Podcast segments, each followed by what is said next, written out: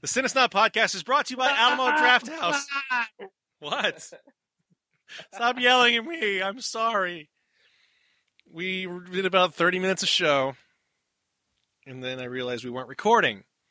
So we are starting over right now. So much good material that was so local and offensive. Maybe it's best that that stuff was left by the wayside. Because it might have come across a little insensitive. But go, Yeah, if you could have heard it, if you could have heard it. Uh, anyway, uh, the Cinesnob podcast is brought to you by Alamo Drafthouse. And Cody, it's not your fault.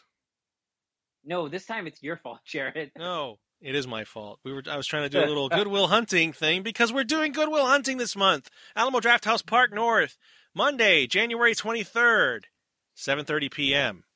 We're going to call it the 20th 20th anniversary screening of Good Will Hunting because Good Will Hunting came out in 1997. The year I graduated from high school, Cody.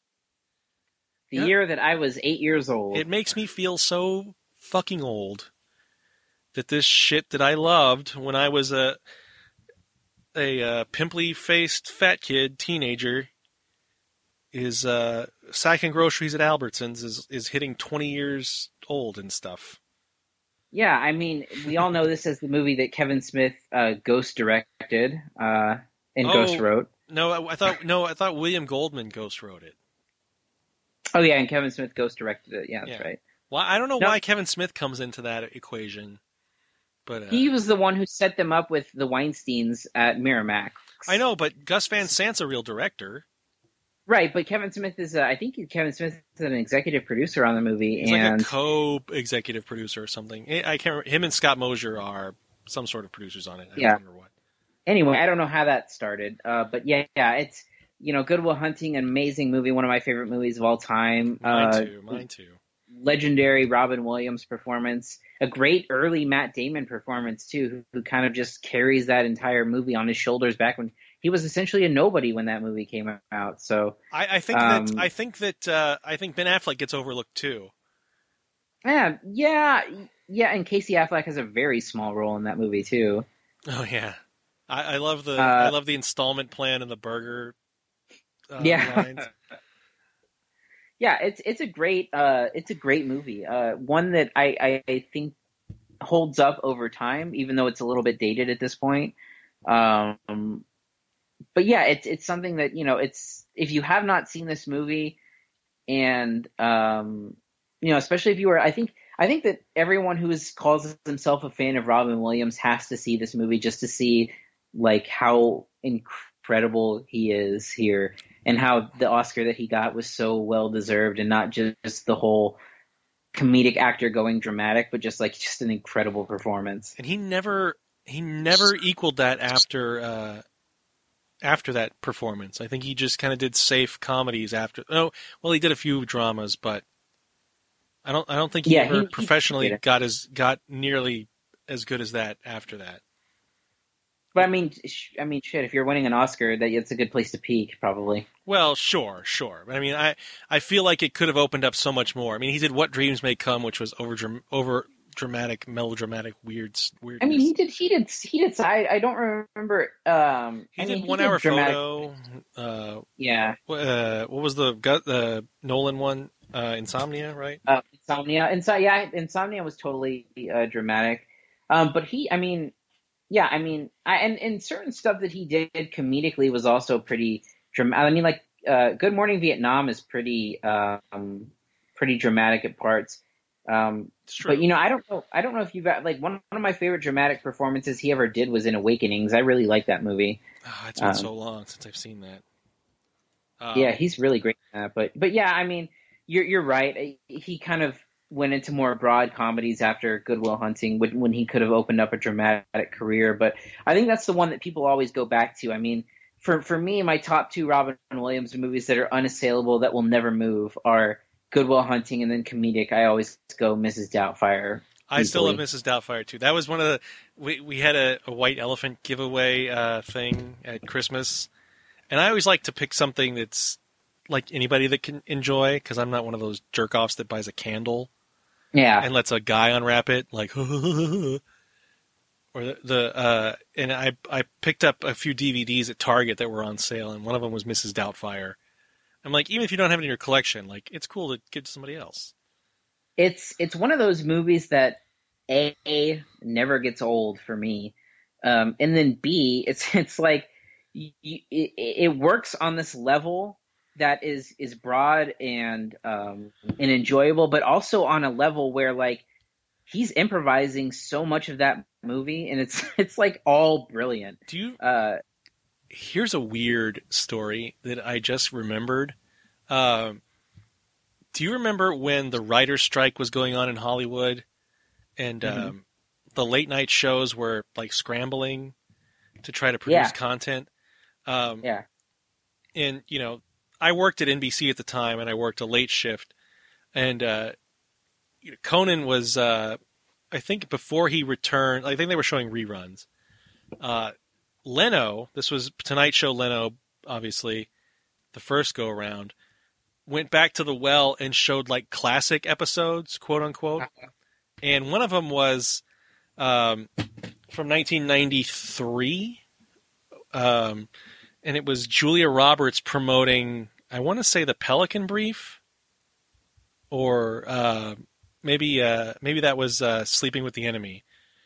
Anyway, she's the lead the lead guest. The second guest, pre James Bond, Pierce Brosnan, to promote Mrs. Doubtfire. Like Oh, of, wow. of all the fucking weird people to promote Mrs. Doubtfire, like the guy that has like the smallest role that's still a guy you know. yeah. And I was like, that's so weird that, that Pierce Brosnan was promoting Mrs. Doubtfire. That'd be like Anthony Michael Hall promoting uh, The Dark Knight. Like, yeah, why? Why? Like he has nothing to do. yeah, like a Like- peripheral role, but still like, yeah, he's in this movie. Oh yeah, this guy we know, he's in it. Anyway, that's that's my weird Mrs. Doubtfire story. But anyway, Good Will Hunting. Uh, that is on Monday, January 23rd, 2017, 7:30 p.m. Alamo Drafthouse Park North. Tickets are five dollars, and that goes toward your food and beverage. Um, like always, that's a great deal, I think personally. And you said uh, that you you said earlier in the in the lost 30 minutes that we talked about that this is coming from your personal Blu-ray collection. So- Yep, so it. Uh, as have most of the movies that we've shown ever at this place. So yes, it is coming from my pristine movie collection. Um, Good Will Hunting on Blu-ray. Man, I want Uh, I want to talk about some of the stuff we talked about because I thought that was some funny shit, like how you used to buy full screen DVDs. Yeah, yeah. Well, it's all lost now, Jerrod. God. That's your fault. Damn it, fucking! I hate having to Our double. first show, our first show. I, like. I understand how you would be rusty and forget to hit record, since we haven't done this in two months. Yeah, I did. That's what I did. Cool, because you have to. You know this little Tascam recorder we use. You You have to. Hit, levels. Yeah, I got it, man. You fucked up. you have to hit record twice. So I fucked up. Anyway, anyway. Uh, so yes, once again, Alamo Drafthouse Park North, 7:30 p.m. Monday, January 23rd. Good Will Hunting. Get your tickets at drafthouse.com. Let's start the show. In a world filled with movie podcasts, three critics from the juggernaut media market of San Antonio decided to change the entire course of the internet.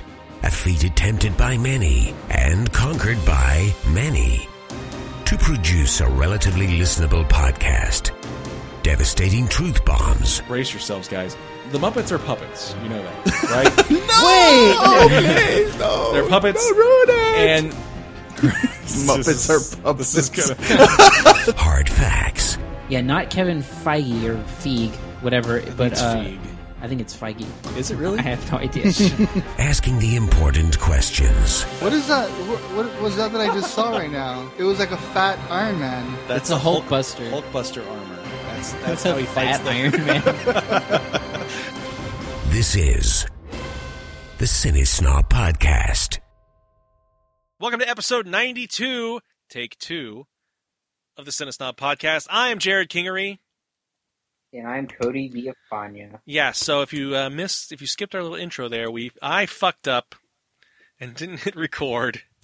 Um, we've been gone for a, an awful long time, and the process. I'm a little rusty on the process. The uh, like i mentioned uh, to you, Cody. The, I was looking back at my notes, and the last time we reviewed a movie was uh, when Doctor Strange came out, and uh, I'm not Mhm. sure when that was. Was that October? when was Um, Doctor I- Strange released? Man, it may have been the end of October. I, I can't remember. Let's see. Let's see what Google says. October twentieth, twenty So sixteen. it's, it's, it's been a bit of time. A lot a lot of shit's happened. Uh, we got ourselves a uh, a new president. Uh, we are five days away from uh, Trump's America. yeah, and one one that we uh, foretold here on this podcast. We made the joke. You know, it was it's funny because it was it was it was um, you know I, by that time I think we were we were like really close, like really recently post uh, that Access Hollywood tape. Yeah, And I mean, that was like people were throwing look, I dirt. mean, Go ahead. look, man, we would we wouldn't have made that joke if we thought there was any chance that would have happened. and I think that's what a lot of people think. Uh, yeah, that's a lot of people that like they made all these jokes and then oh shit, it happened. And you're like, well, now what? I remember the election night when it was happening. I was messaging one of my friends, and it was it was like when like one state was in and Trump was leading by quite a bit, and he's like, "It's happening," and I'm like, "Dude, relax. Like, there's one state in. Like, let's just pump the brakes a little bit." Well, and then as more states were coming in, he was like, "Dude, it's happening." I'm like, "Dude, just calm down." And then eventually, I was like, "Yeah, it's happening." That was, I mean, the SNL post election was brilliant, uh, hosted by Dave Chappelle. yeah, Uh, he had that brilliant, like, what was it, like 11 minutes of stand up? Yeah. uh, followed by that skit where uh, with he and Chris Rock, uh, he's like with the white people that are all freaking out. They're like, I guess Yeah. America is racist, and they're just like, yeah. yeah.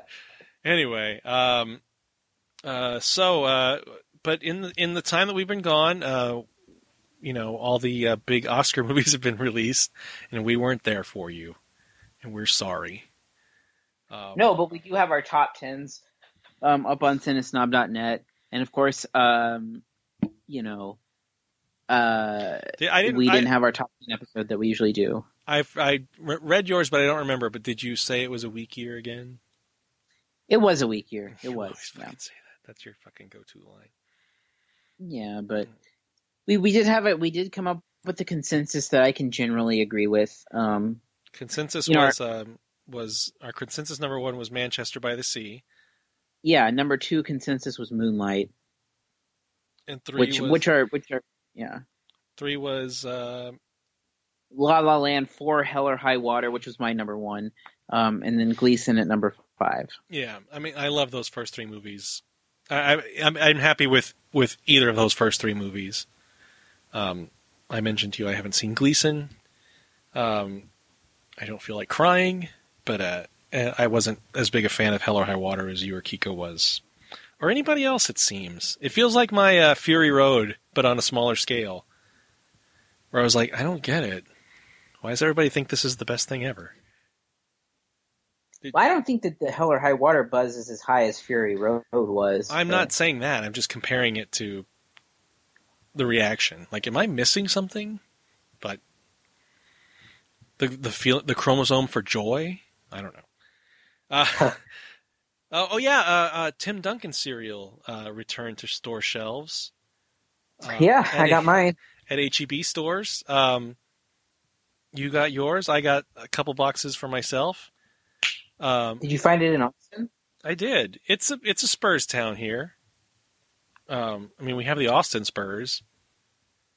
Oh yeah, well that's the same thing. I mean, those guys get assigned there all the time. I mean, you could probably find you probably see RC Buford more often at an Austin Spurs game than you do at a normal Spurs game. Truth be told. I know where his seats are, so I see him every time I'm there. Oh, really? Yeah, I know where his seats are. Are they good seats? I would assume they're great seats. They're pretty good seats. I remember uh, when he came to uh, when I was working at WOAI in San Antonio. He came for an interview. Um, like uh, he came for an interview for the sports show on Sunday, and he showed up like at the door, and I had to. I was answering the. It was I was in the master controls where I worked at the time, and we answered the door, and he's like, like, "Can I help you?" And he's like, "Yeah, it's RC Buford. I'm here for an interview." And he's just by himself with like a Valero cup of soda. I'm like, this guy's a millionaire, like basketball, you know, guru, and he just grabs a Coke at Valero like the rest of us. That's pretty like, funny. Like Randy Beamer too. Did I ever tell you about Randy Yeah. Beamer drinking like he drinks those half gallon sodas? Does he really? You- What do they still make those? I haven't been to a, a Valero in a while. Like the big gulps? Well, it's not a big gulp. Uh, it's whatever. The, it's specifically Valero or whatever Oh. they're calling themselves now. They used to be Diamond Shamrock. Now they're Valero. Uh, hey, like like Randy Beamer was a very uh, uh was like a is is a very big legend in in my household. So I know that I've when we used to be up at the show, I've met him a couple times, and he was a very he's a very nice guy, oh, he's, he's very a great genuine guy. guy. Yeah, yeah, he's Randy Beamer's a great guy. I love Randy Beamer. But uh, uh, Yes, Antonio legend. he, Even when he makes fun of the fatness of our city. he um, when my last day at the station, I uh, before I moved up here, I was working in our health expo, and I posted a picture uh, on my Facebook page with with Randy Beamer, and uh, I was like, "Hey, after 15 years working here, I finally met Randy Beamer," and people thought I was serious. Like, no, like, he's great. He's a nice guy. No, but he, uh, I don't know if he still does it. It's been a couple years since I've worked with him. Um, but, uh, he had a habit of getting those giant, uh, Valero cups. I, I Mhm. don't know what they're called. They usually have a name, but they're literally like 64 ounces. so half a gallon. and he would drink those, I, I guess Diet Coke or something. He'd come in with one every day, and he would notoriously leave them around places. uh, so there'd be like three on his desk, and like he'd leave them on the set. And I remember one day uh, for Christmas, one uh, PA, I guess who had to clean them all up, like collected them all and like built them into a Christmas tree in his at his desk and it was great. It was a great prank. Uh, was, I mean, and it was just a testament to how much goddamn soda is in those things. That's really funny. I mean, it was probably like like all added up. I mean, it must have been twenty cups, so like ten gallons of soda represented in these cups. I don't know if they st- still still sell those. He- He's probably there for a really long time though, right? Doing like the broadcast at five and then again at ten. That guy burns the midnight oil. That dude is there. He's he's there all night sometimes. I, I mean Yeah. it. I mean it when he's a genuine guy. I mean he he's a hard ass worker. I've known plenty of people, um, you know, in that position uh, over the years. Not his position, but you know, in the position of being an anchor. That you know, they come in, do their job, and leave. You know, they you know they're This- they're there for the shows and they don't do anything else. And he shoots a lot of his own stuff, right? Yeah, yeah, and uh, I mean, I've helped him, you know, set up his his. He he has a, you know, he does a lot of uh, photo editing. Uh, he like has his own laptop with an editor on it, and I helped him set up his TV before. Like he has a TV at his desk that he plugs in to watch it, and I mean, that guy works his ass off. I mean, he that guy's great. I love Randy Beamer with no no uh, professional bias at all. That guy's a great guy. Yeah, Um, and he like and he's he's one of those guys who like regularly wins best local newscaster with like the current and stuff like that. I think he's a very well liked person. He has his own shirt with that company. I have that shirt. I've worn that shirt, and uh, I last time I wore it, um, oh, I was in. Uh, oh, when I, when uh, my girlfriend and I went to California, I took a picture. I was wearing it when we went to Disney, uh, not Disneyland, Universal Studios, and they have a Simpsons um, uh, little town or whatever you want to call it, and they have Ken Brockman, like Channel Six News, and I took a picture in Uh-huh. front of that wearing the Beamer shirt and tagged him in there on Facebook. Um, he appreciated it. He's gonna be our big get. We got to get him on the show sometime. I mean, you really all I'd really literally have to do is probably ask him. I mean, yeah. Does he does he watch a lot of movies? You know a lot about movies? uh, yeah, he would ask me about stuff. I just I just remember my very my very lasting impression was um, way back in the day when when it was Bob and Kiko doing Flickr footnotes. Um, I was on for the it was for the Sorcerer's Apprentice and I was the the critic apprentice Yes, yeah. and and so I went into that office that day and I was just hanging out just before we shot and, and Randy came up and um, and was just talking to me about everything and how I got on and all that stuff. He was just a very nice, interested person. Um, and it was someone. It, it's weird because locally, like you would think it doesn't matter, but I, I grew up watching him since I was a small child, so it was it was just a really cool thing. Yeah, no, I, I, he's a great guy. I haven't, uh, like I said, I haven't. I mean, I've we've we've mess we not messaged, but like commented back and forth on Facebook. I'm friends with him on Facebook. He's never on Facebook, by the way. But uh, no, he's he's. This is turning Randy Beamer hour. We're, we're hey, hagiography of Randy Beamer. Uh, no, he, how do we even get to talking about Randy Beamer? I love Randy Beamer. Um, former coworker of mine, still a, a corporate uh, uh, uh, coworker of mine. Um, hell, when when my girlfriend came up here for New Year's Eve, we were tired and didn't do anything. Like we went to do what did we go do? We had dinner and we were going to go out to uh, Pinballz arcade. Mm-hmm. And then we were both like, we're exhausted. We're going to go home. And she's like, do we have anything we can watch for New Year's Eve? And here they don't do shit locally.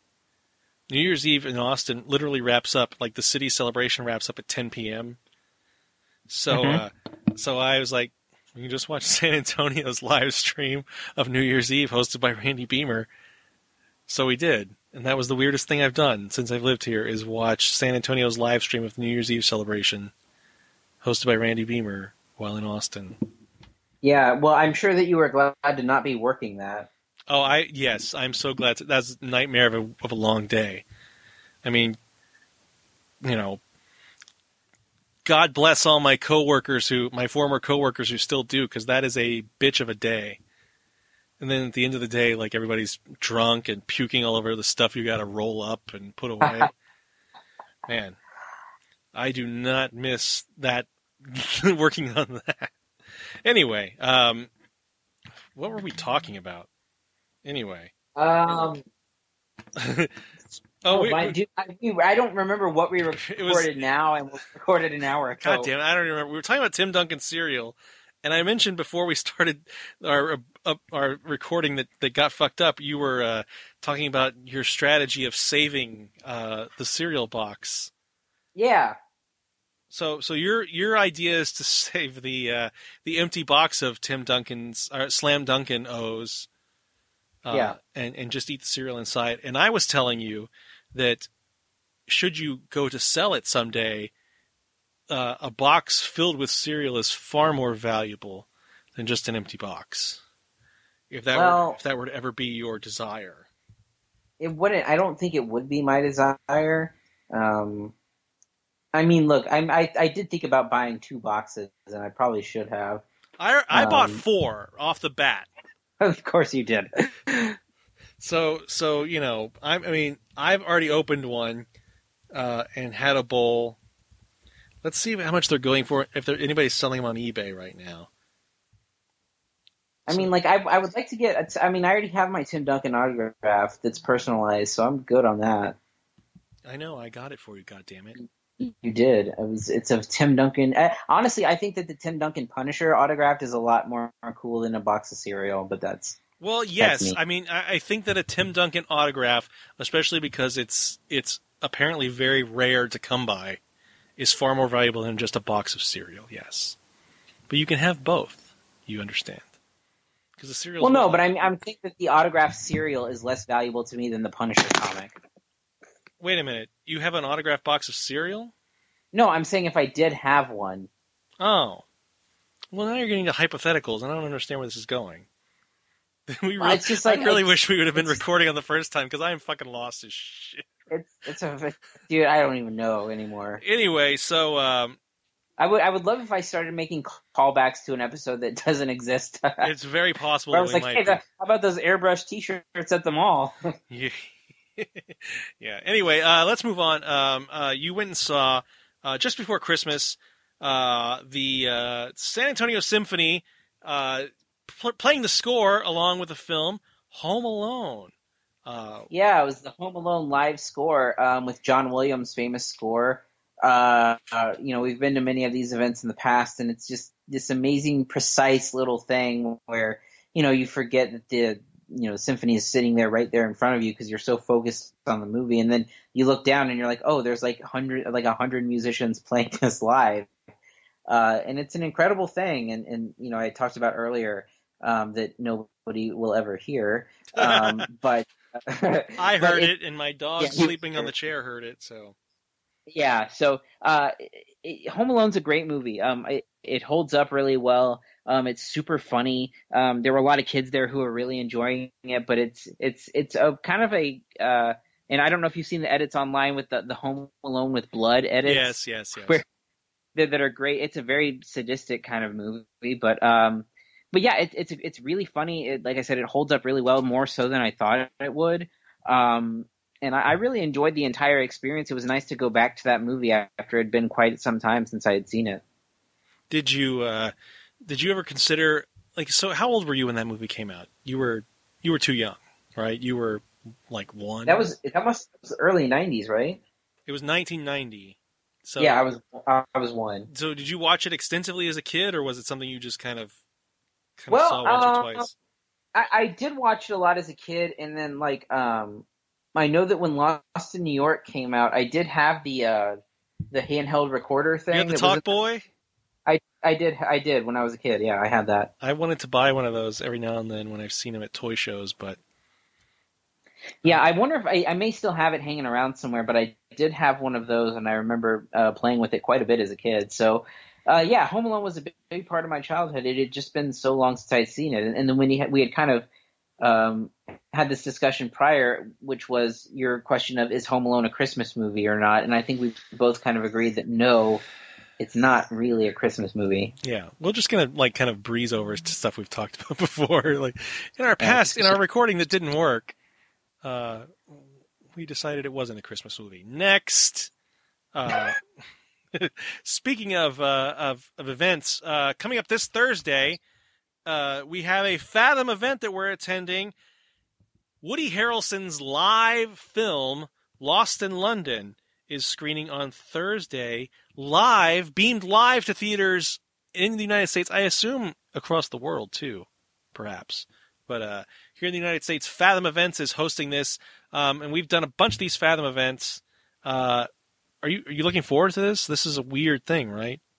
Um, I am looking forward to it in a kind of uh, I, I know I mentioned this earlier, but in kind of a what the hell Stop making happen? callbacks to stuff that we talked about already. I'm going to make you regret that every oh, I'm, alre- I'm I'm I'm falling asleep, and I already do regret it. But yeah, no, I it's it's one of those things where it has train wreck potential, but it also has the potential to be um, a really interesting thing that's never really been done before. So the cast is Woody Harrelson, Owen Wilson, and um, as we all know, the great actor Willie Nelson, uh, an 83 year old Willie Nelson. Um, and so that right there shows you that it has the potential to be a disaster because you're taking a 80 plus year old man who's not an actor, um, who smokes a lot of marijuana, and putting him in a live stream.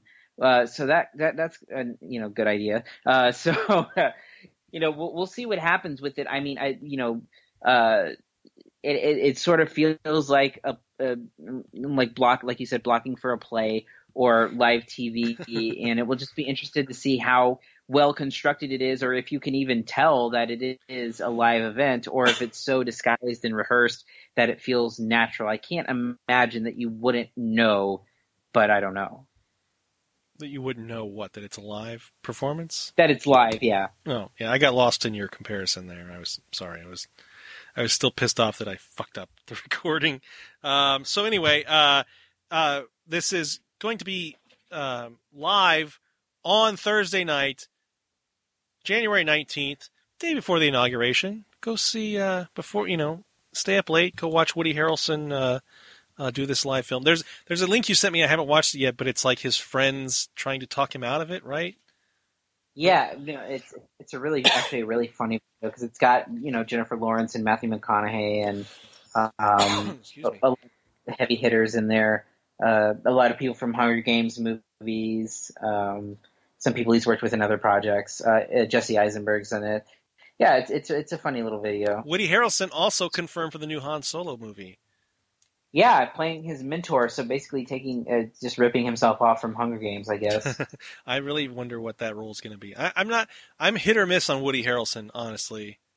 I am too, but I like when he's comedic, and I like that Lord and Miller are in charge of this thing, which makes me believe that they can get a lot out of Woody Harrelson. Yeah. So uh, But I think a lot out of like a loaf of bread. So make all the peanut butter and jelly sandwiches you could eat for the day. Anyway.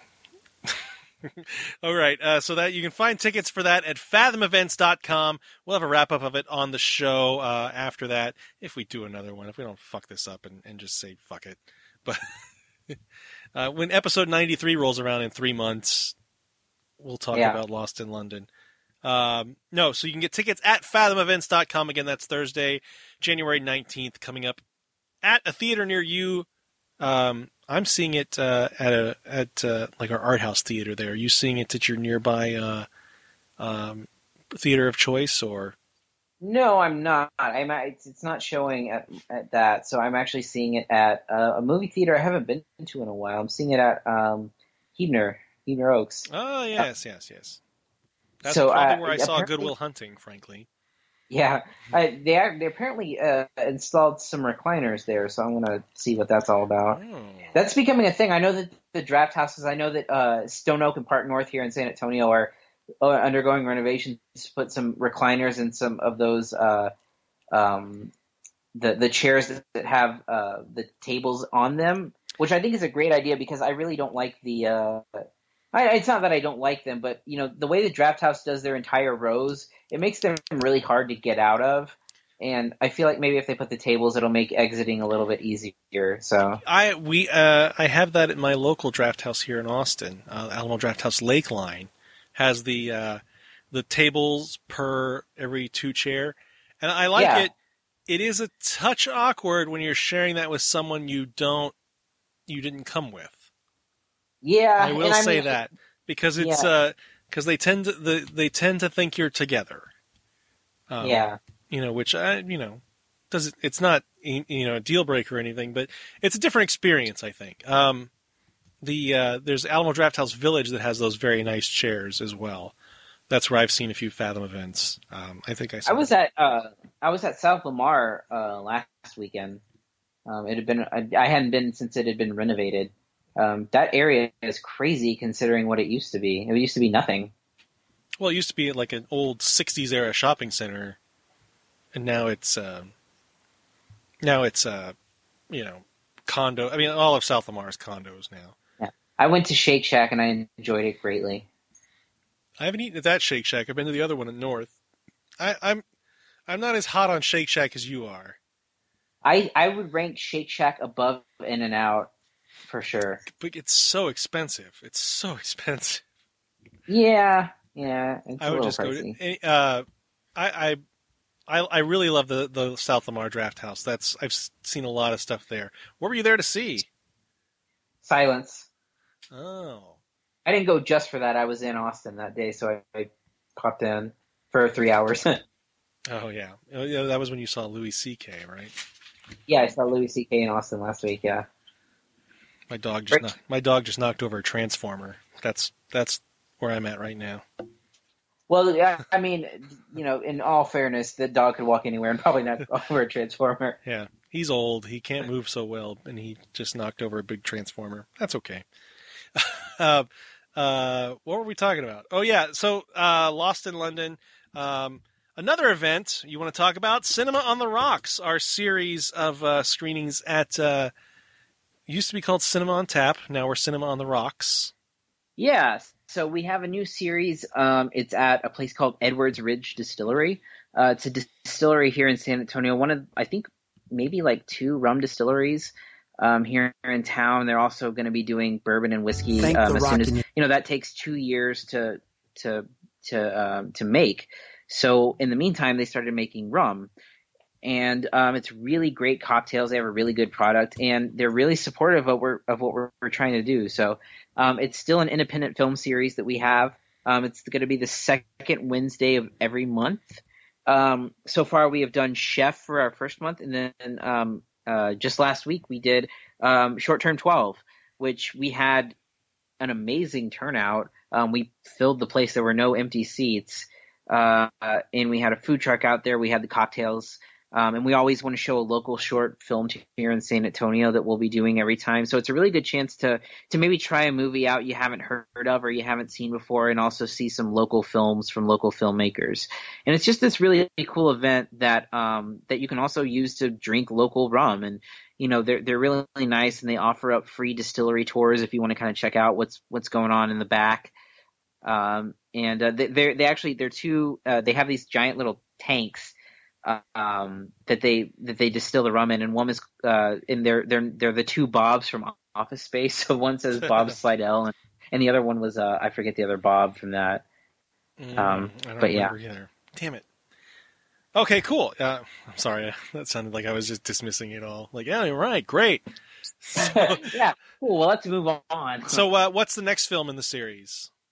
Uh, the the next film, uh, not quite announced yet, uh, but we'll have that ready to go. If you check our Facebook page, middle of the week, we'll have that announced and ready to go.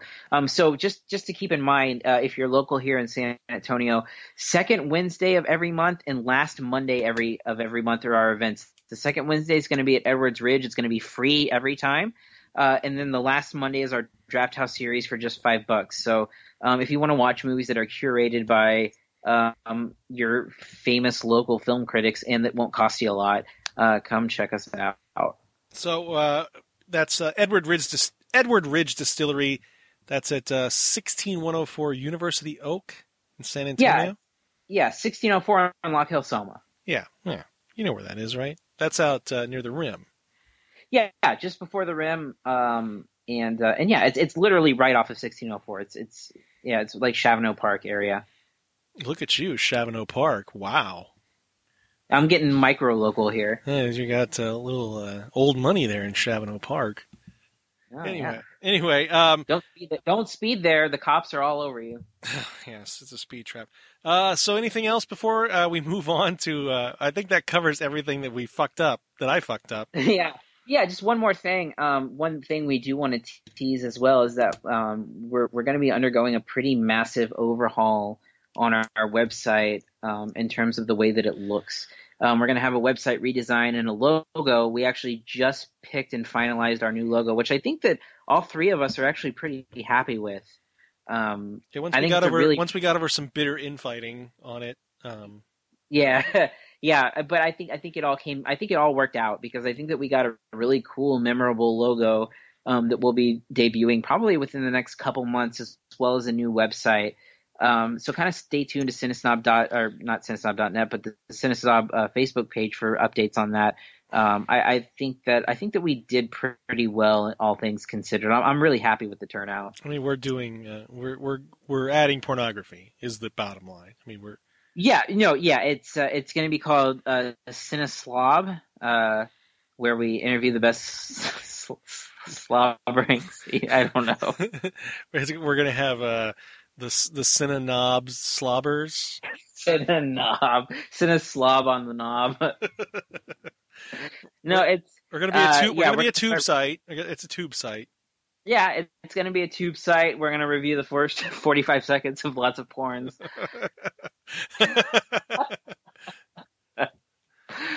Oh boy, gross. Pornography is gross. it's just disgusting, and it's against my religion. uh, um, anyway, God, I, I, I want to talk about how rough it was in my day before the internet was full of porn, but Back in dial-up days.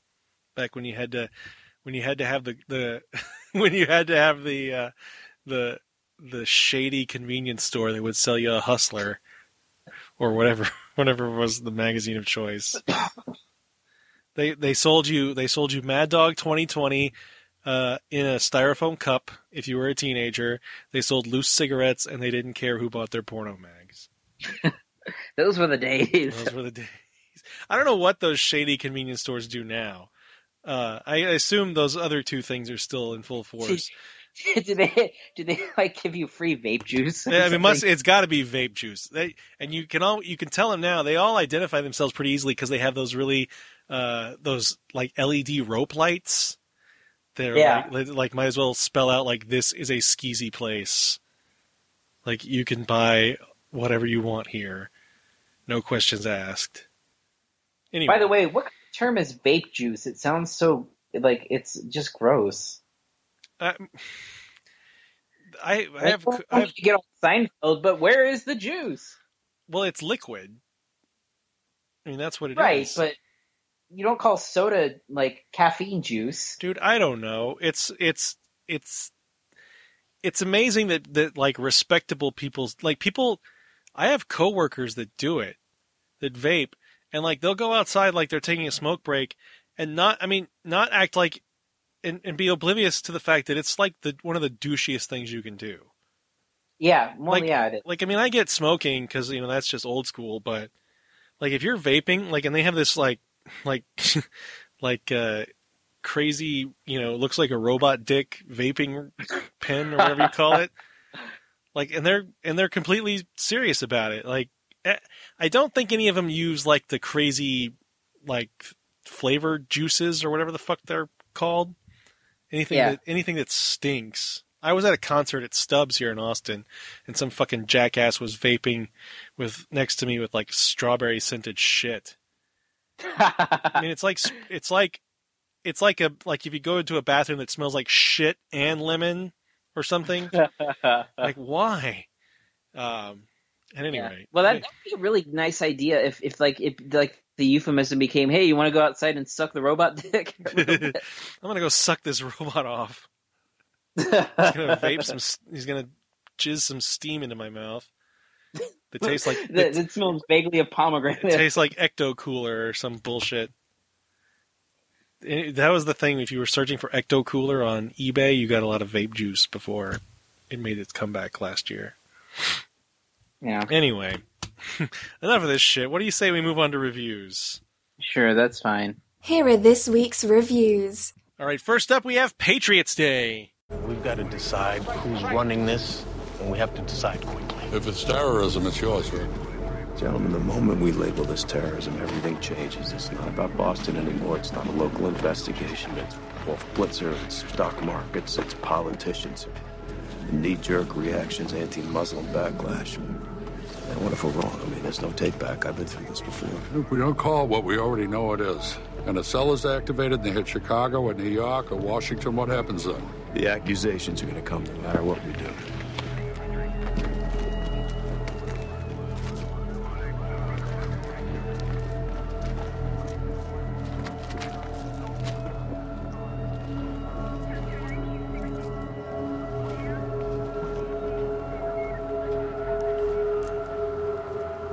Terrorism.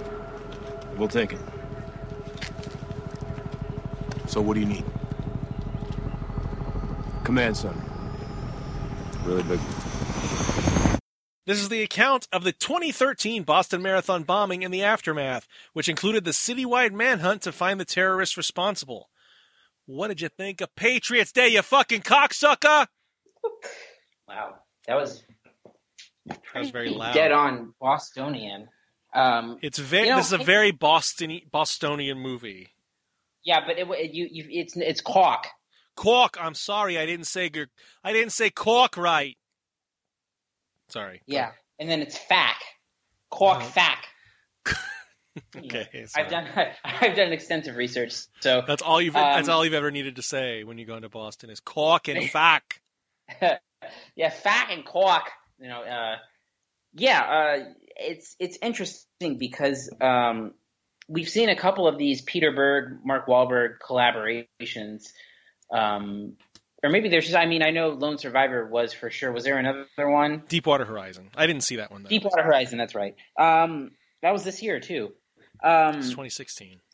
and Last I, year. I mean, look, Lone Survivor was not a good movie. Um, it, uh, it it it played a little bit too much as as a bit of kind of hero worship in a way that it was unreasonable in terms of what you could believe that this superhuman person was doing. And I think that Patriots Day has a little bit of that in it, but it's a, little bit more grounded um, than something like Lone Survivor was. I think Wahlberg still has this incredible cop who is unrealistic in a lot of different ways. Okay, I, I wrote this in my review. He's at literally every scene, every major development in the story, which, uh, which I mean, he's at the finish line when the bombs go off. He's like has the ear of the commissioner of the poli- of of Boston police, the FBI. They ask him to like figure out the security camera thing. He's at every every development along the way, and it's a little much. It's a lot much, honestly. But please. It is, but I mean, again, what, what can you expect when all you see on the banner is Patriots Day, Mark Wahlberg? But um, you know, it's it, it's fine. Uh, I think it, it may actually be the best movie that Peter Berg's ever made. Um, not a not an extremely high bar, but but um, it, it's it's it's well well made enough and it's ripped enough from the headlines where I think that you get an idea of oh I remember this happening. Um, I, I think that the way that they portray the bombers and the brothers is is is actually pretty good. Um, despite the fact that they have like Nat Wolff's brother playing one of the bombers or whatever. Um, I he's I think he's great, and I I, I don't know I don't know how true to life that is. Um, but do you remember? And we may have talked about this before, but there were fucking numbnuts idiots on Twitter or, and Facebook that insisted that he was being set up. Like people that had no connection to this. And I remember following some people that did this, that thought that uh, Dzhokhar Tsarnaev was like, like some patsy that, that the authorities had named and that he was too like innocent looking to have done it. Do you remember that shit? Yeah, it was on the Rolling Stone cover. Well, yeah, but I mean, the Rolling Stone cover was a commentary on that. That wasn't the idea of that. You know, it wasn't. They didn't Right. think that he was that way, but it was a commentary on that. But uh, but the way this movie plays him is kind of like a disaffected, clueless millennial. Is is really, it's chilling. And I I hope it's accurate because if so, if not, then it's another thing to add to the list of kind of shit that that's wrong with the movie. And I don't think there's a lot wrong with it, but there is stuff that's wrong with it. Um, at any rate, what? Who's Nat Yeah, Wolff? By, um, who's Nat Wolff, by the way? Nat Wolff is the really annoying guy who was in uh, Paper Towns. Um, Oh, yeah, yeah, yeah, yeah, yeah. He's the blind guy in Fault in Our Stars. Yes. Okay, you're right. Yeah. So, um, anyway, the, the movie is fine. I think that uh, it, it gets. I, here's the thing: when it comes down to the manhunt, I think it gets a lot better than in the early developing parts. But when it gets gets down to the manhunt part, it gets a lot better. I think it's a total waste of guys like J.K. Simmons and John Goodman. Um, I, I don't think anyone other than Mark Wahlberg gets a whole hell of a lot to do in this movie, other than maybe. Um, well, no, I actually, I actually don't think that anyone other than those two get a lot to do.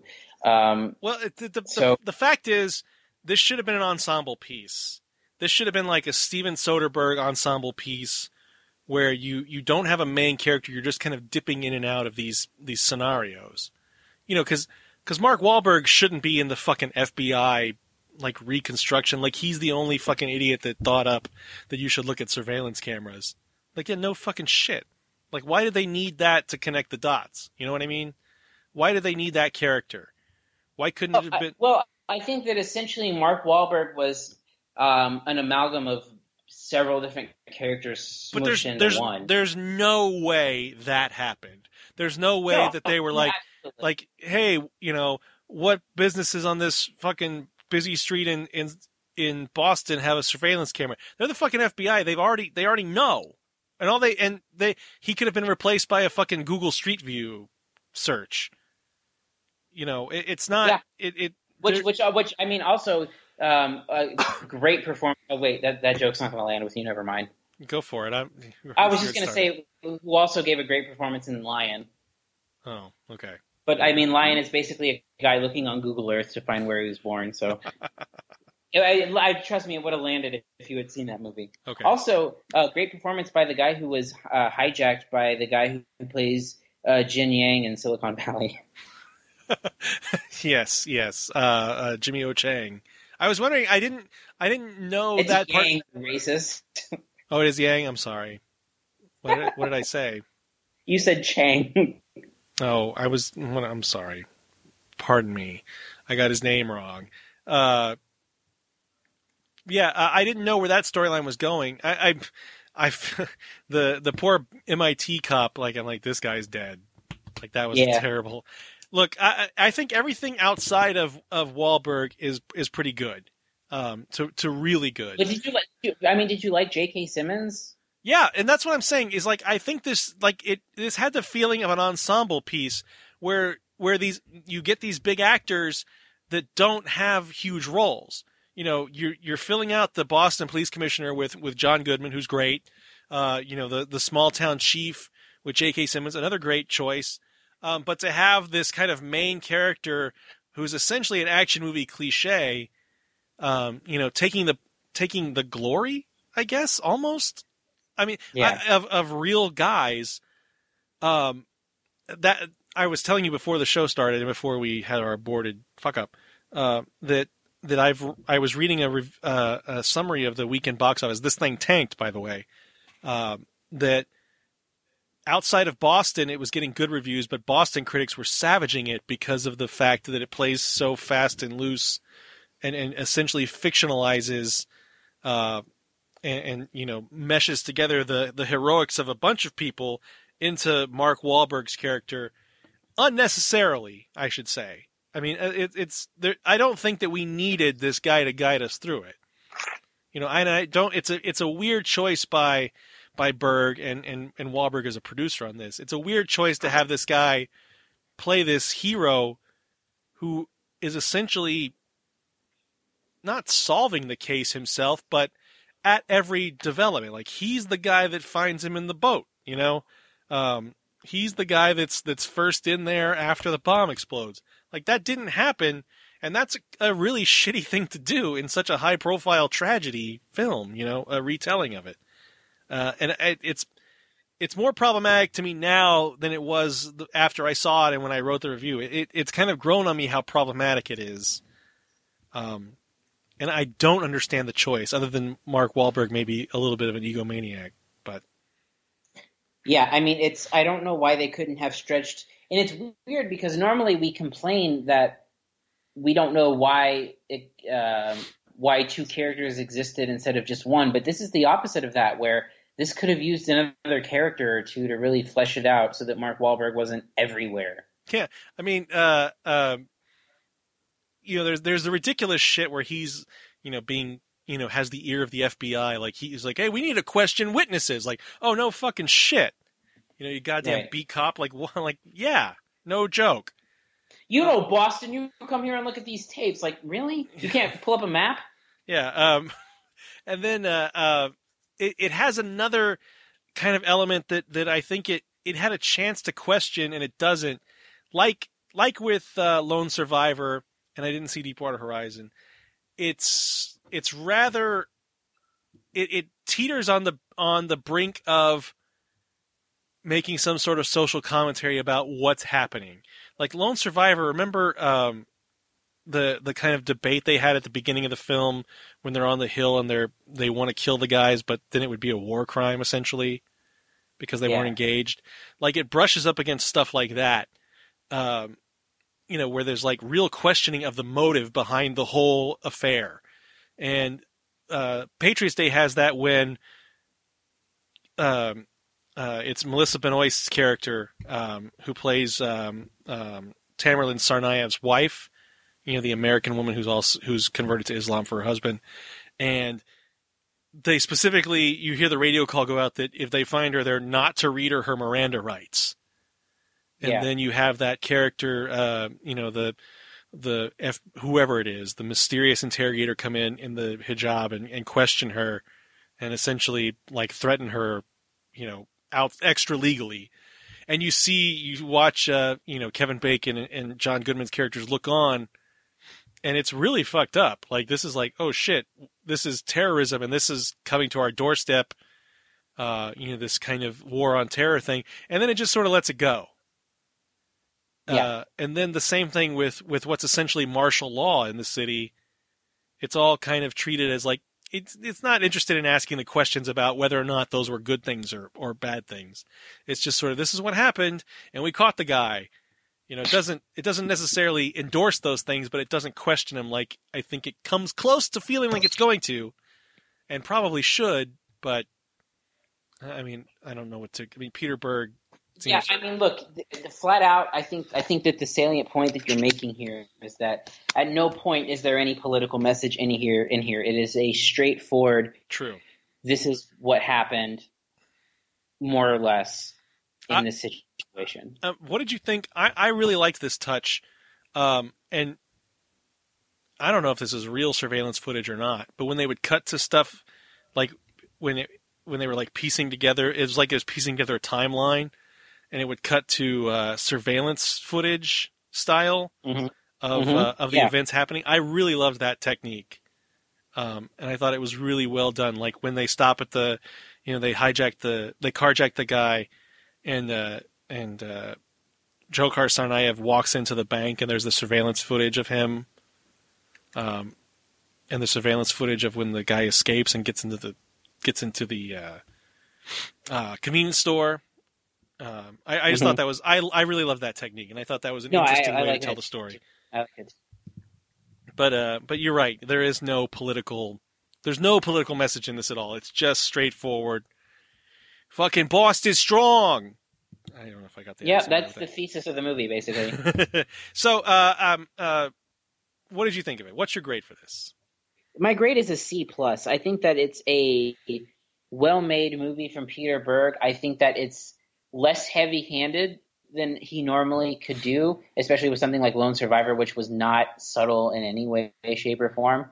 Um, I still did not really care much for what was going on, and I found myself a little bit bored until we get to the manhunt. So I give it a, a C plus. I gave it a B. I, I, I still, despite all the problems with it, I still liked it and I thought it was effective.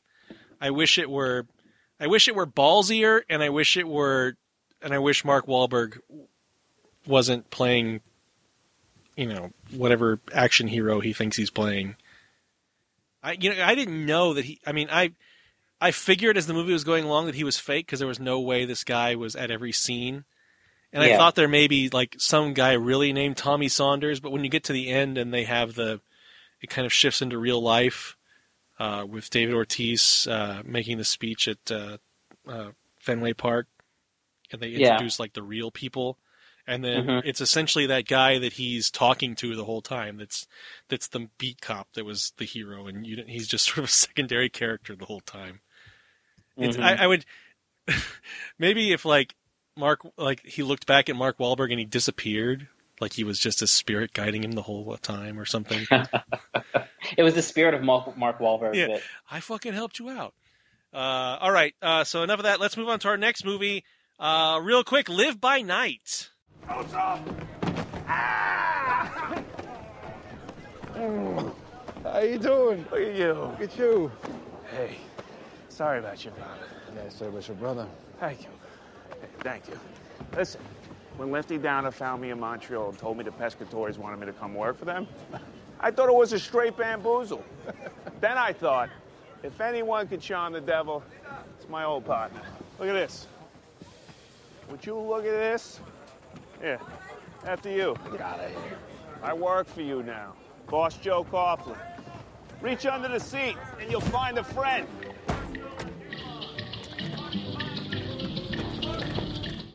A group of Boston bred gangsters set up shop in balmy Florida during the Prohibition era, facing off against the, cor- the competition in the Ku Klux Klan. I didn't see this. You did. Talk about it real quick.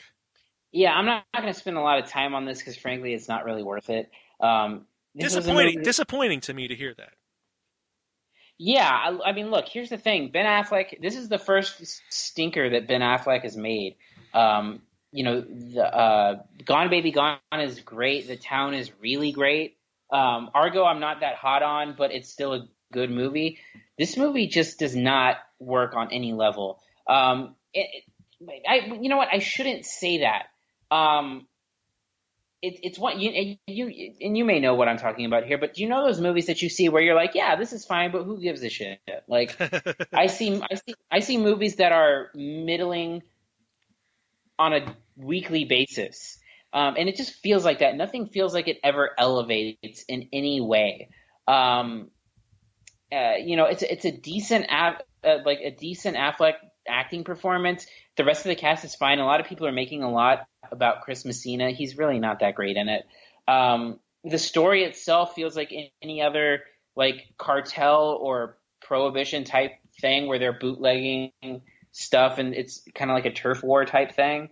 Um, you know, it, what it comes down to is that it's just kind of a very rote, um, uneventful story, and Affleck just feels like he's sort of sleepwalking through it, and it's it's it's really disappointing because he's been on such a hot streak, but he seems to be in this weird trajectory where his career just is just.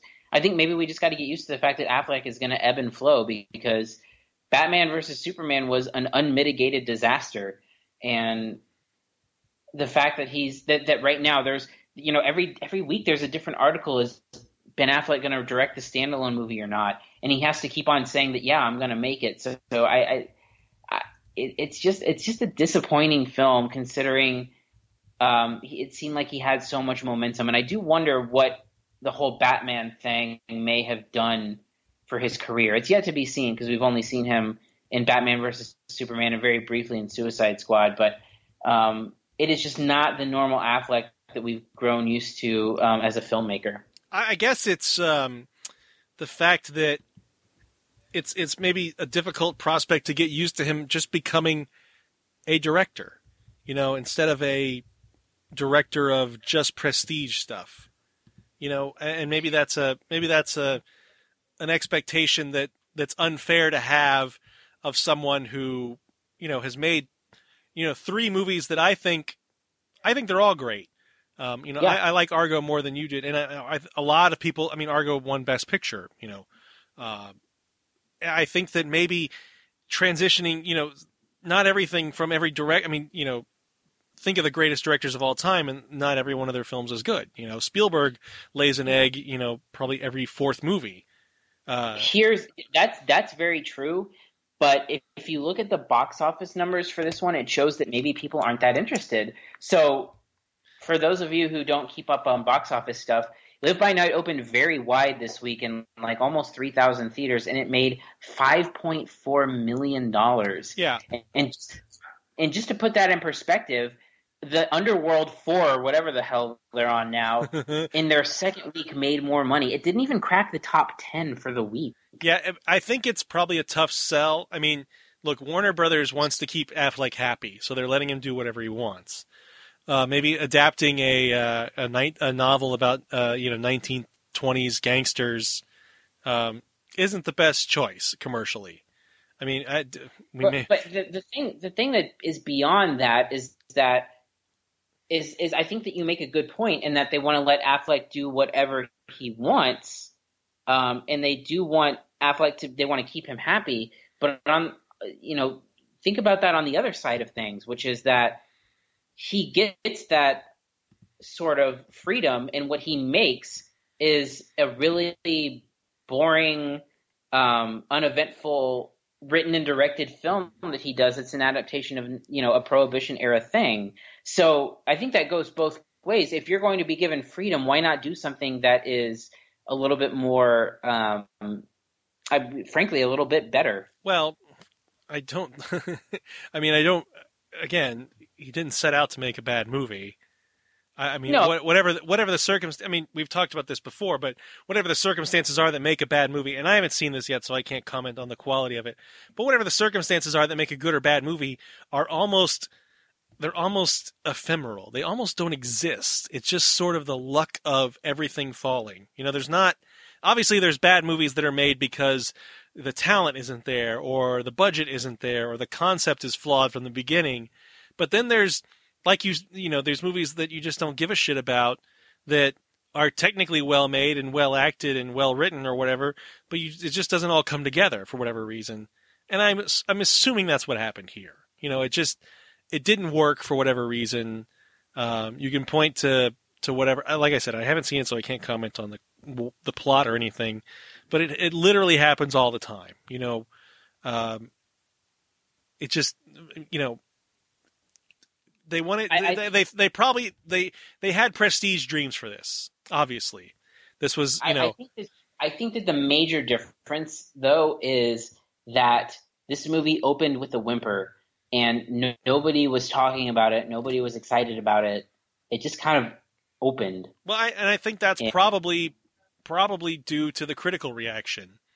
Yeah, it had a lot to do. I mean, it's getting panned. Yeah, I mean, if it if it had been, uh, you know, because something like um, uh, Hidden Figures, um, has really resonated. Hidden Figures has has been a hit, you know, and because it had positive buzz beforehand, I liked the movie fine. I don't think it's anything revolutionary or anything, but it's a well made movie, um, you know, that that offers some insight into something that you know you don't you didn't necessarily know about. And it has a likable cast. I mean, uh, you know, Octavia Spencer and uh, um, uh, what's her name, Taraji P Henson are great in the film. I don't think Janelle Monáe really makes an impact, but I mean, I think that those are two great leads, and I think you have a great story there.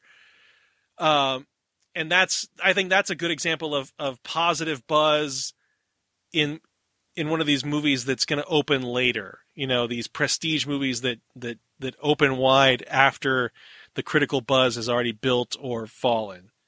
Um, so I, I I think if if maybe people liked it, maybe it had done it would have done better. Um, you know, if if it had been like, hey, this is a great movie you have to see, or maybe it's just something people don't give a shit about. That's it's hard to tell. You know, I mean, probably. I, I really like the 1930s gangster shit. Um, you know, we talked about this. I think probably on the thing that got a, that got fucked up was Boardwalk Empire, um, another show that that had huge potential, and I didn't stick the landing at all. Um, but that 1930s gangster stuff is is interesting to me, you know. Um, and that that's probably why I, I was more attracted to uh, something like Fantastic Beasts than than maybe anybody you know else was that I knew personally. But you know, making a good movie, making a bad movie at that level, I think is is a crapshoot. You know, I mean, you can you can point to all the problems with Batman v Superman, um, and I think that Dawn of Justice. Dawn of Justice, and I think that's because that movie feels like it was made by a bunch of nervous executive decisions. And I don't think there's a singular creative voice in that thing whatsoever. Um, you know, with with live with Live by Night, it's it's Affleck's baby through and through, and if it didn't work, you know, it's on him. But you know that he's he's proven himself in the past, and he he got the chance to make this film that he really wanted to make, and it didn't work. You know, they'll move on. I think they'll. I think they're okay. You know, I'm talking a lot about a movie I haven't seen. So, what's your grade for this?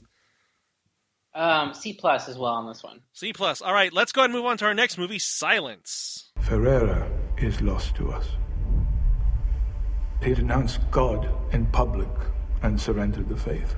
That's not possible. Father Ferreira risked his life to spread our faith all over Japan. It seems to me that our mission here is more urgent than ever. We must go find Father Ferreira. This is in your hearts, then, both of you. Yes. Then I must trust God has put it down. The moment you set foot in that country, you step into high danger.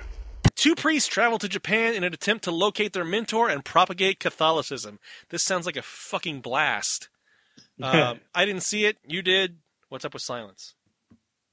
Um, God.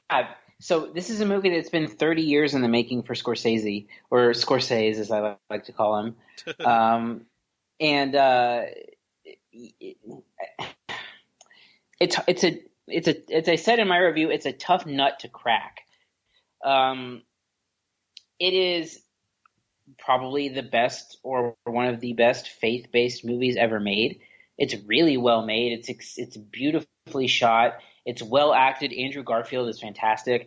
Adam Driver doesn't have a lot to do, and then um, uh, there's another. There's a Japanese actor in there. I think his name is Issey Onada, um, and he's pretty fantastic in a way where he's he's kind of like cartoony, but in a way that really works. Um, and uh, something I wrote in my review is that it's just a really it's really difficult to extrapolate themes beyond the just overbearing Catholicism in it. And what it really comes down to is it's a movie about defending your beliefs in the face of massive consequence. Um, and um, it's just tough to get through. I mean, it's almost three hours long, and it feels it. um, it's it's it's kind of a slog to get through. Um, it's a and like I said, it's a well-made movie. It's good, but man, it is religious. is it better than? And so- uh, so it's you. You likened it to a faith-based film. Which is that really? I mean, I get it. Faith-based film is kind of shorthand now for shitty pandering right-wing thing with a faded star. But is that really what you're talking about here, or is this?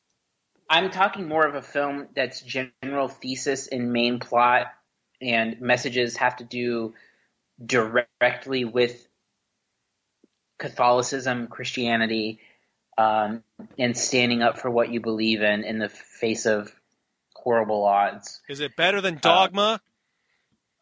Yes, yes. Uh, it doesn't, it, it, and it's a weird. It's honestly a weird departure for Scorsese because um, the past few movies that he's done have been. I, I mean, aside from Hugo, um, are are you know he's a loud, brash, almost aggressive filmmaker in a good way. Um, you know, Wolf of Wall Street is fucking crazy. Um, and it, it's and it's crazy in a sense that you wouldn't have think that a 70 year old man would have made it, but it's got this weird energy to it um, that that just works really well. Um, and then you know prior to that, you know he did Shutter. I, I think Shutter Island's super underrated. I really love that movie. Um, and then The Departed is one of my top movies of all time. Um, so it doesn't feel like a Scorsese movie. Um, it is super religious, and I think that people who may not be religious and may not re- really dig into those themes of Catholicism, you know, possibly even some, uh, you, you know, Andrew Garfield looks a lot like Jesus in the movie, and I don't think that's an accident. Um, It almost But- never. It almost never is when someone. Yeah, looks it like almost never- Jesus. Uh, I think that it's a good movie. I think if you go into it, it's challenging to get through. I think that if you are agnostic or atheist, you may really have a problem getting into it. Um, but having said that, it's good. But it, uh, you know, it's it is difficult to crack. I will say that. All right. So what's your grade for this? You know, I like I said, I, I it's a good, good movie. I give it a B. Um, I don't go any higher than that, and I won't go any higher than that because the themes are really hard to dig into. Um, but it's well made, it's well acted, it's beautifully shot. It's just, it's just a, it's a, it's a really well made movie. You can just Um, say you that- won't go higher than that because you hate Catholics. Well, yeah, I mean, it, yeah, yeah. All right. no, uh, All right. Let's move on to our last movie. We're gonna finally talk about fucking Rogue One, a Star Wars story. Ten degrees up. No, no, no, no. Noah! Are you sure this is the way? They, they have landing trackers here. They have patrol squadrons. You've got to stay in the canyon. Keep it low.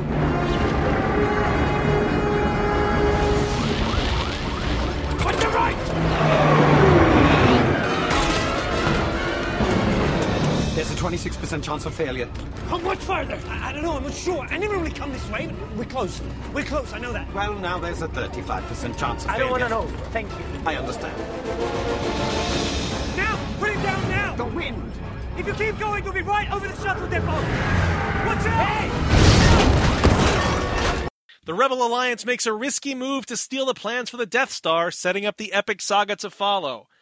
Uh, this is probably the biggest thing that we should have talked about in our Yeah. uh, long absence. Um, but uh, this was, uh, um, this is of course the prequel that they never called a prequel to uh, the original Star Wars trilogy. And uh, as of yesterday, I've seen it twice now. I believe you've seen it twice. Yep. What do you think of the movie? You know what? I liked it a lot more on second viewing. Um, I think that it is not nearly as good as The Force Awakens. Um, I think I what I res- I respect a, a, a, a few things about it. I respect it in that it is very much in in in almost to a point where it surprised me a self-contained story. Um, it feels it does not it's the first movie that feels like it's not leading towards something even though that even though it's leading towards the trilogy it doesn't feel like that at all until the very last moments in my opinion um, so i can really appreciate that kind of thing where in, the, in a world where we're living towards build-ups and we're leading t- towards sequels and all this stuff. It really does feel self-contained, and I appreciate that. Um, I think that the beginning part of the movie is really clunky. I think that planet hopping and introducing ourselves to every new character is just, and that was apparently a new edit in the film um, when they did their reshoots. I don't think that works well. I think that once they get going a little bit and everyone sort of bands together, it gets a lot better. Um, I think the highlights of the film are um, Alan Tudyk as um, as K2SO, the the droid. Right. Um, I think that that might be the best droid that there's been in any Star Wars movie.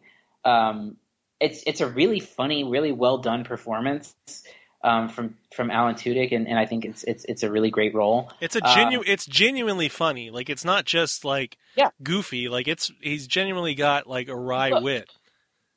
He no, he's he's got a very wry wit, and he's genuinely a character more so than like you know more so than like R two D two or BB eight who just make noises. Like he, he's he's actually a character, a, a functioning character. Um, I think that Donnie Yen is actually pretty great in the movie. Yeah. Um, I, I think that it gets a little um, it gets a little messy in its um, in its climax, um, where there's a lot going on that's sort of it's just, just kind of like a mess of action, which is not a, necessarily a bad thing. I think that there's a scene that everyone's talking about that is like the second to last scene in the movie, which is one of the coolest things I've ever seen in any Star Wars movie. Yeah. Um, involving Darth Vader. Um, Can we can we spoil it? Because I think everybody's seen it. I think by this point we can. I mean, it's Darth Vader mowing down uh, people with a lightsaber, essentially leading up to what you what you see the first shot of of what it was then called Star Wars, what is now called A New Hope. Uh, him mowing down these rebel, uh, you know, uh, I guess you would call them like ship people. I don't know what, what do you call them? Like yes, na- uh, yes, you call them ship people. whatever, like the like the enlisted guys on a ship, on a naval ship. Um, he's mowing them down with a lightsaber as they're like passing this disc along with plans um, that leads up to. It, it's a Darth Vader that's never really been shown before, where he's just like mowing down motherfuckers. Yeah, no, it's it's a really great scene. Look, uh, I I liked this better than the Force Awakens because uh, as much as I I enjoyed the Force Awakens as a big kind of warm hug of nostalgia, it looking back on it, it the way it telegraphs everything it does as a remake essentially of A New Hope is is too is is too much for me. A movie it's a movie that had a blank check and it chose to to redo it. And it's fine. I think it did it successfully. I wish it would have taken more chances. This is a movie that takes chances and you can feel you know, there, famously this had lots of reshoots.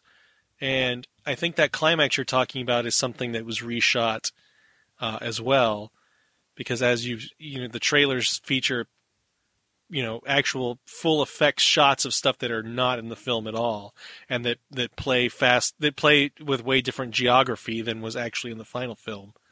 Um, but but I like it. I like the I like it the way it takes chances. I like that. Uh, I like that it's different. I like that it's that it's a self-contained kind of gritty war movie.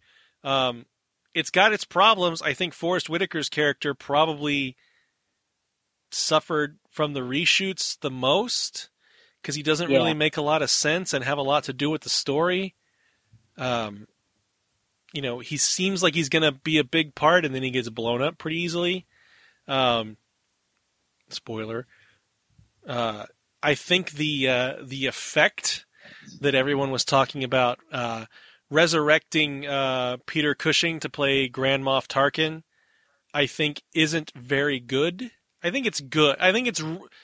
I should change that. It's very good, but it's not all the way there yet, and it's a huge distraction for me every time I see that scene. And I don't know if that comes with knowing he's dead or or the actual performance of the motion capture that's not perfect yet.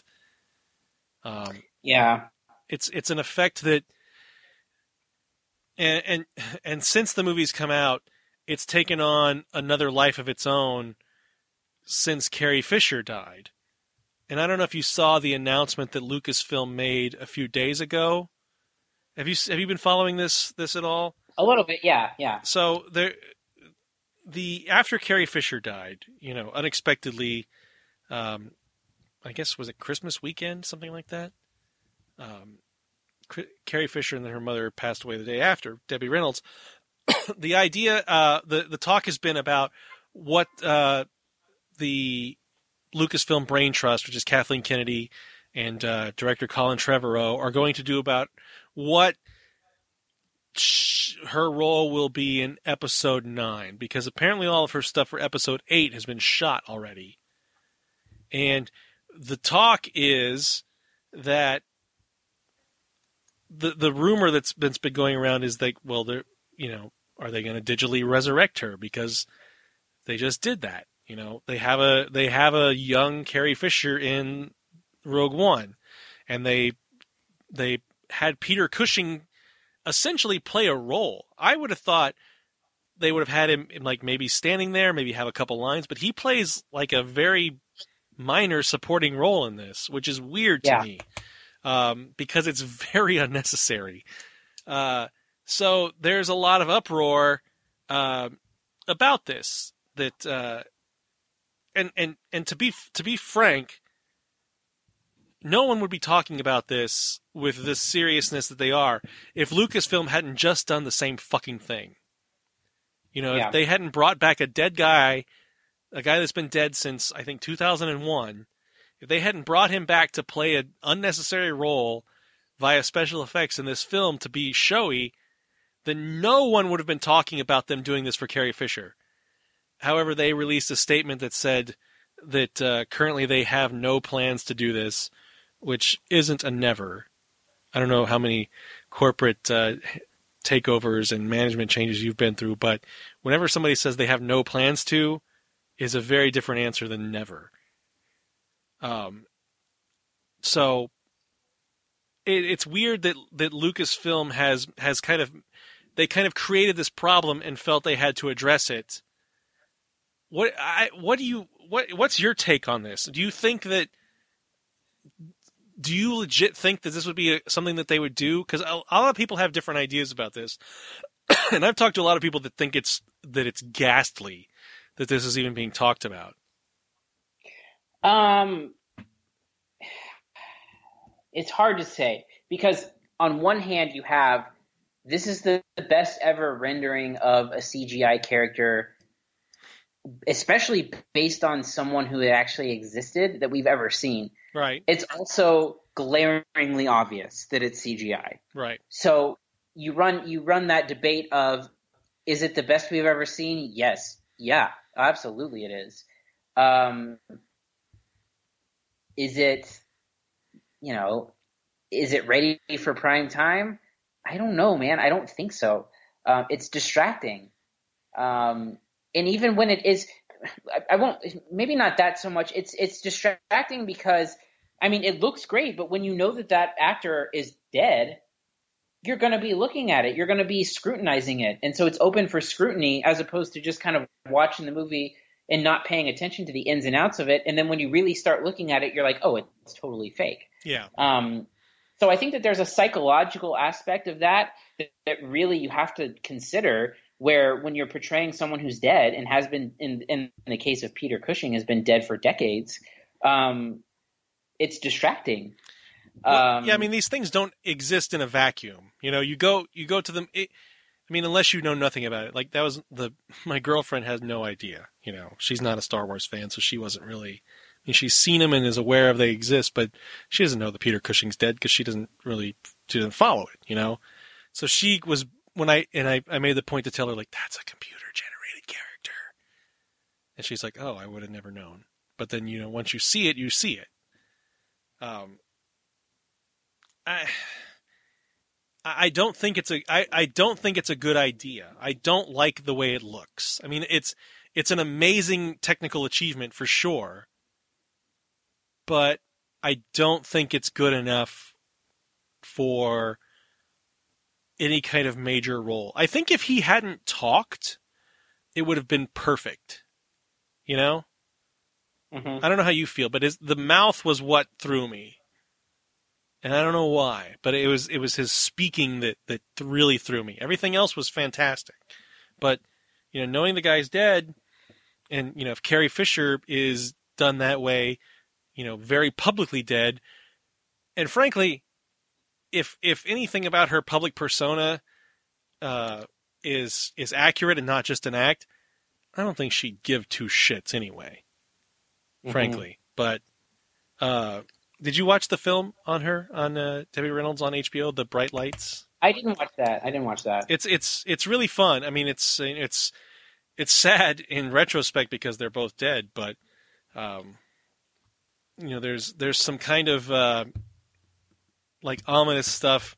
There's a guy basically watching her exercise for Lucasfilm for The Force Awakens, and like reporting Oh. their pro- reporting her progress back to them, um, which is a little ominous in retrospect. You know, now they're talking about her like she's a huge family member, and sure she is, but you know, I don't, I don't know where the line is drawn as to what's who's okay to be resurrected at, by a computer and who's not. Like no one seems to give a shit that Peter Cushing was, but you, but some people you talk Yeah. about resurrecting Carrie Fisher, and it's like you're talking about their fucking mom. You know? Yeah, let me. I, I don't mean to go off of this because I think it's an interesting topic, but I, I, I do want to go back to Rogue One just for Oh, a yeah. second. No, go ahead. I, this is this was a detour, but go ahead. Well, I, I just think that I, I just appreciate so much of film that takes place in a series like this that has a- actual stakes. Again, for those who haven't seen, we're going to spoil something here, but I cannot remember the last time I saw a movie where every major character fucking died. I Every think single one of them. probably the closest thing I can think of recently is uh, the Magnificent Seven remake. Yeah. Uh, uh, you know, I think damn near every main character dies except a couple. Um, which I was surprised that they actually did because you know it's such a a cast stacked with with ringers, you know. Uh, but every fucking every main guy died. Every cool like you know Ethan Hawke's dead. Uh, um, what's uh, Chris uh Pratt? Chris Pratt? Uh, what's the the guy from? He was in GI Joe as Storm Shadow. The uh, Ethan Hawke's buddy, the the Chinese buddy he had. Oh, yeah. What was the actor's name? I forgot. Anyway, um, D'Onofrio. Vincent D'Onofrio. Yeah, uh, yeah. I, I, I, and I think there's talks that there was a, a version out there where they lived, which would have been stupid, because then you know where were they elsewhere? I, I think this does a really good job of fitting into the series, um, even better than the some of the prequels did. And I mean, the prequels are widely disliked, but I think this this had a meticulousness to it. Um, you know, bringing back Jimmy Smits was a great choice. You know, Jimmy Smits played that role in uh, Star Wars Episode Three. Um, you know, and, and just the recreations of uh, of the the base, the Rebel base on Yavin Four, and all this other stuff that that it's it's essentially fan service, but it served the story well. You know, it's they wrote this in, they had this this thing to play with, and they did it really well. And I like that it's not, you know, I don't know if you've noticed stuff like this, but it, even the techniques in the film are different. Like, for one thing, like naming the planets on screen, that's something that's never happened before. Uh, there's not a single wipe in the movie, uh, which has never happened before in a Star Wars film. Even J.J. Abrams kept up with that style, you know, that house style. It famously doesn't have a crawl. Um, I were you a fan of the music? I wasn't terribly thrilled with the with the Michael Giacchino score. Nothing stuck out to me, and I again that he literally had like a month to write it, so That's true. it doesn't surprise me. But no, nothing stuck out. Yeah, I was I was hoping for something a little memorable, but I don't think anything really was. Um, you know, there's there's little Easter eggs all over it. Uh, you know, Darth Vader is plays a, a pretty big role in his his castle. I guess is on the planet where he became Darth Vader, then Mustafar. Um, the guy that gets his arm cut off by Obi Wan Kenobi in the first movie is there for some reason. Um, yeah, it's it's I, I really I really liked it better than than the Force Awakens, and I, I I had a great time with the Force Awakens. I had my problems with it that we've talked about before, but um, I'm eager I'm eager to see these new directions that they're going. uh, you know, giving these things to different filmmakers and trying different styles, I think, is a great take on this series. Because as good as as most of the Marvel movies are, they all suffer from the same kind of house style, um, you know, feel like it's an episode of a TV series. Um, and I think if Star Wars can feel different, then I think that's that's a plus for everybody. Mm-hmm. So, what's your grade for Rogue One? Um, Rogue One's a B minus for me. I definitely recommend it. It's uh, it's a good time. I liked it a lot. I gave it an A minus, Ooh. but I'm an easy lay. So yeah, you are. Anyway, okay, good lord. So that's going to do it for this week. Next time, I won't say next week because that's ambitious, but next time, uh, what do we got? We have uh, something coming up this week. Um, so this week is Split. Split. Yes, who- I think that was uh, screened at Fantastic Fest, was it not? It- yes, it was. It's got a lot of buzz, but that's something I'm always cautious of coming out of a festival. Especially with M Night Shyamalan behind it. I did like his last movie though. Um, I can't remember what it's called, but it was the crazy uh, grandparents one. Was it like The Visitor or something? The Visit, maybe, The Visit, where it's like the the the kids I go to visit their it. the kids go to visit their grandparents that they've never really met, and it turns out that they're they're actually psychopaths that have murdered their real grandparents. Oh, Jerrod, I don't see that malarkey. Oh come on! It was another January release. Anyway, Yeah, that seems to be a specialty these days. God, what a what And a then also, um, locally is a movie that we can talk about that opens um, limited. Uh, 20th Century Women also opens. oh god! I saw that like feels like I saw that two months ago. I know, I know. It's it was ages ago. Was, was not a fan. Spoiler alert. Spoiler alert: I was. Yeah, because you wanted you liked hearing Elle Fanning talking about getting loads blasted inside of her. That's inaccurate. You that's the And that's the I- first thing you told me about the movie. That is, it is not. I think it is, but That is not an accurate statement. Even though she is of age, I did not say that. and she does literally say that in the movie, some form Oh, of that. is that an actual line of dialogue? No, she says like someone came in her. Oh yeah, yeah. Well, I yeah, I was I was thinking that you were being all gross about it. Oh? Also, Triple X: The Return of the Return of Xander Cage is out this I haven't week. seen either of those first movies, but am I am I hallucinating or did I see? Uh, I was falling asleep the other night with the TV on. Did I see Ice Cube is in this one too? Oh, I don't know. Because he, because I don't. Do you remember when Triple X the first one was released? Yeah, It was like it was part of. uh It came after like Vin Diesel became a star with Fast and Furious, the Fast and the Furious, and then he wasn't in the sequel. uh, because of some reasons, so this was going to be his new franchise was Triple X, and then I think the first one no one gave a shit about. So then he didn't come back for the second one, and they said his character was dead, and Ice Cube was Triple X. Like Triple X was like a, like a, something got passed around. And I Yeah, swear, it looks like it looks like Ice Cube might actually be in this one. Yeah. yeah, because I, I swear I saw him, and I I thought that couldn't be right, but Man, the the Triple X universe cares not for your opinions or thoughts. I uh, I I have no desire to see it, and I I don't believe it's screening. Um, it's screening here. Is it? I don't think they've got an Yeah. invite to it. But uh, it makes me laugh every time I see Vin Diesel on that fucking skateboard in the commercial. it looks so stupid. Oh, is that is, is that like uh, isn't there like a seat? Is were you talking about the jet ski scene that's in the trailer? No, there, there's like a scene where he's literally on a skateboard. Oh, I don't remember that. He's like skateboarding down a street.